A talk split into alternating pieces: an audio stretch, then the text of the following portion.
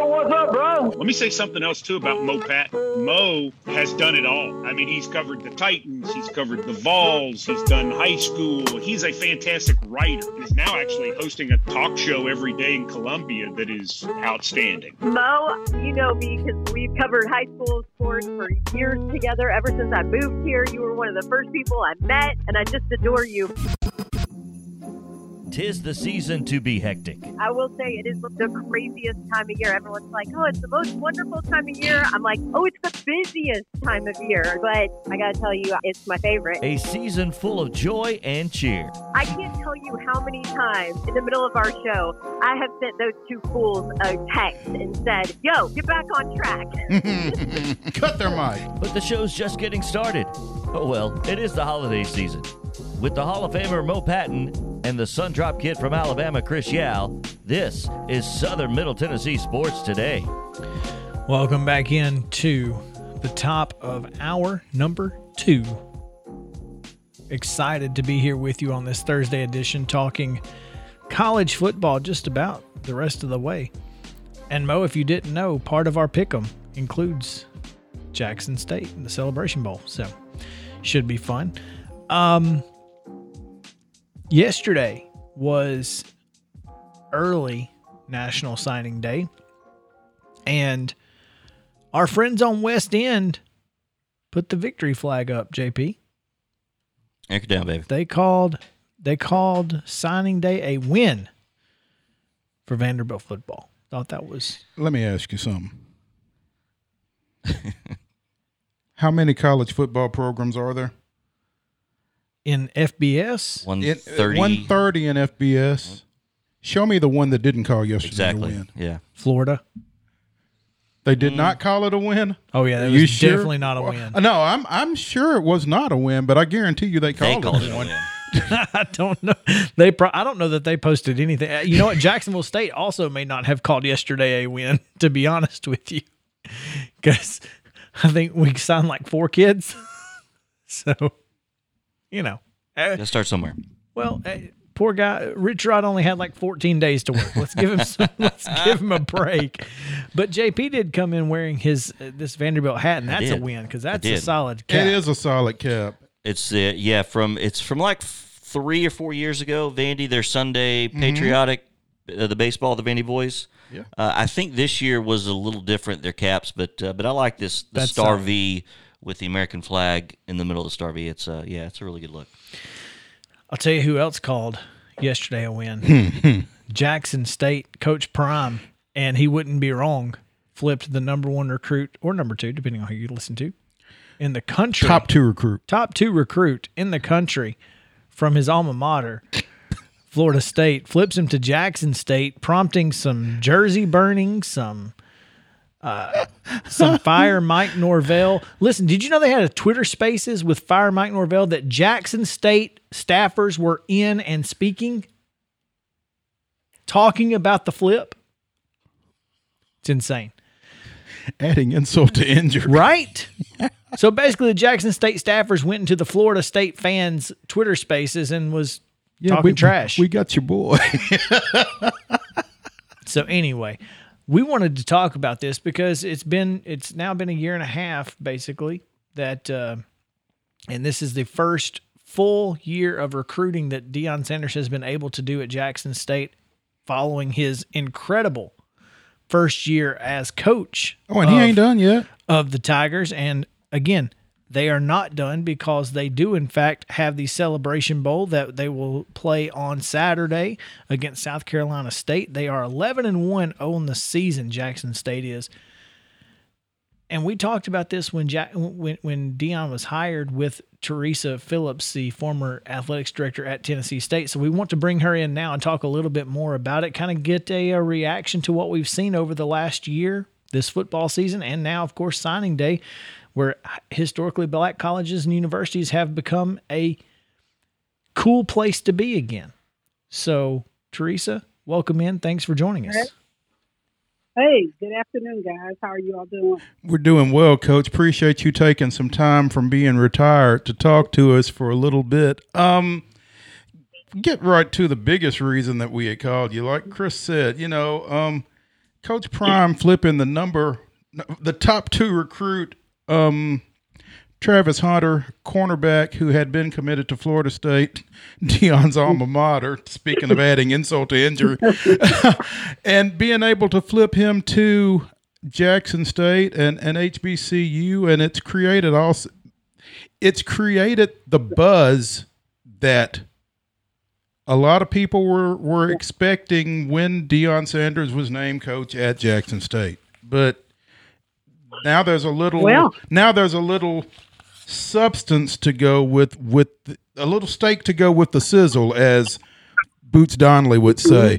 You know, um, it, is this a unique situation, Coach, or do you expect more of this out of Coach Sanders? Well, I don't think it's a one timer.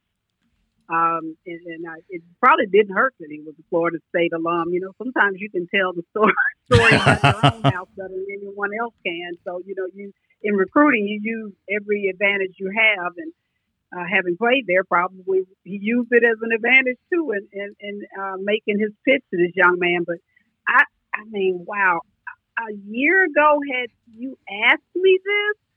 Um, I never think it's impossible to find one five star guy or one.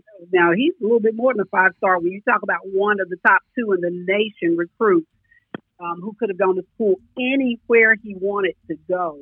But I mean, if I had to write down uh, anyone's name who at a FCS school or HBCU could have made that happen, hell, it wouldn't have been hard for me to come up with Coach Prime. So I mean, there we go. I mean, but I think it's it, it's more to what he's doing than signing a five star guy, and I, I think that that'll be little what he has tried to accomplish in his 14, 15 months down there, and what he says is his ultimate goal, and that is to raise the standards at HBCUs.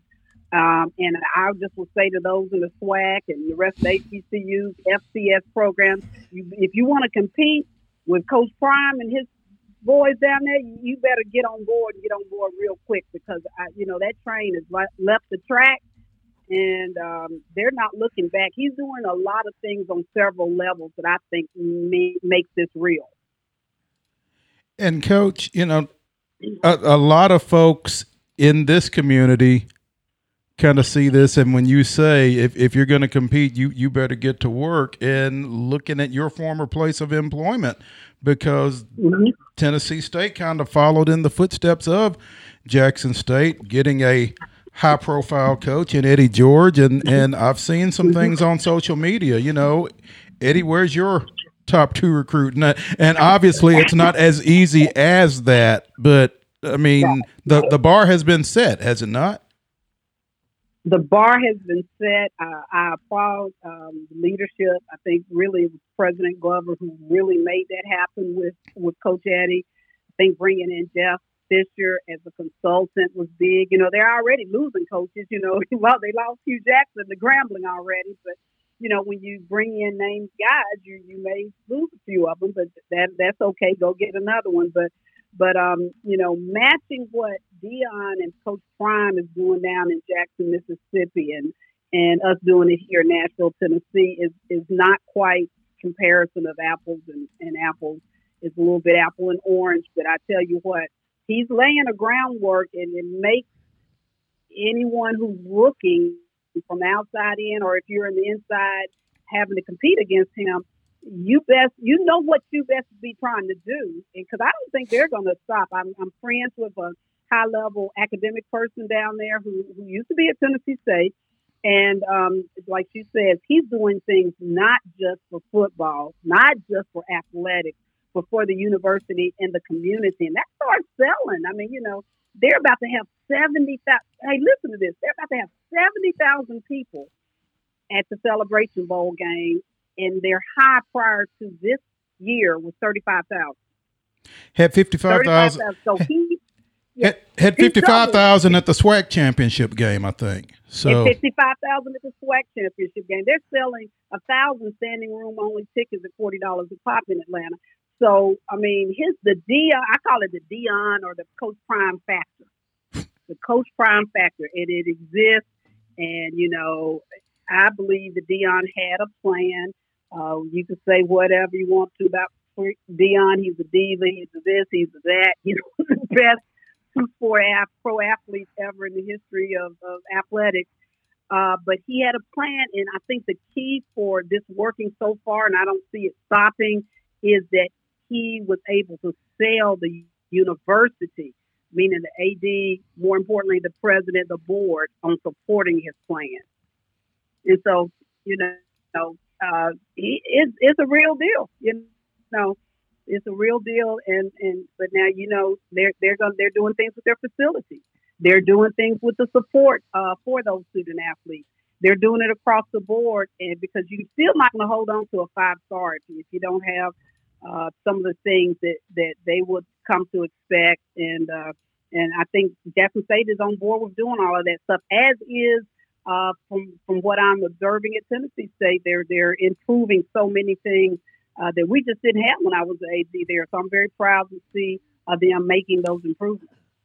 It's interesting, Coach, as as you look at Twitter, and I, I probably spend way too much time on there, but the the backlash that there was regarding Travis Hunter's signing with Jackson State, you know, basically people saying he was selling himself short by going to Jackson State. But you know, if you look at it, it, it makes some sense. I mean, if you if you are a five star cornerback, why would you not want to go play for arguably, or as Chris would say, it's not an argument, the greatest corner ever to play the game at the highest level?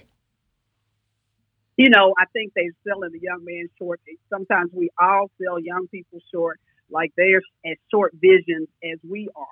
Um, he is an autonomous human being uh, that made a choice with his family uh, based on what you just said. If there were no other factors, it makes sense to any you know uh, observer who is an FCS, uh, uh, a Florida State grad.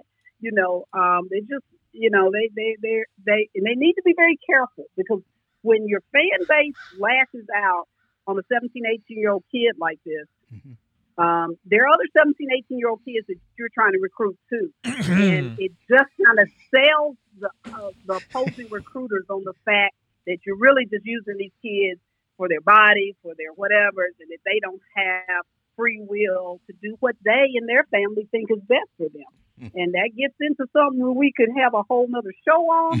Uh, but, you know, uh, they, they best be careful about that because I believe some of the Twitter uh, uh, statements will be used against them in future recruiting. 100%. It's exactly why the University of Tennessee did not do a great job of signing Tennessee athletes in state this year, but I'm hoping that's going to change as well for not just Tennessee, but other schools in the state.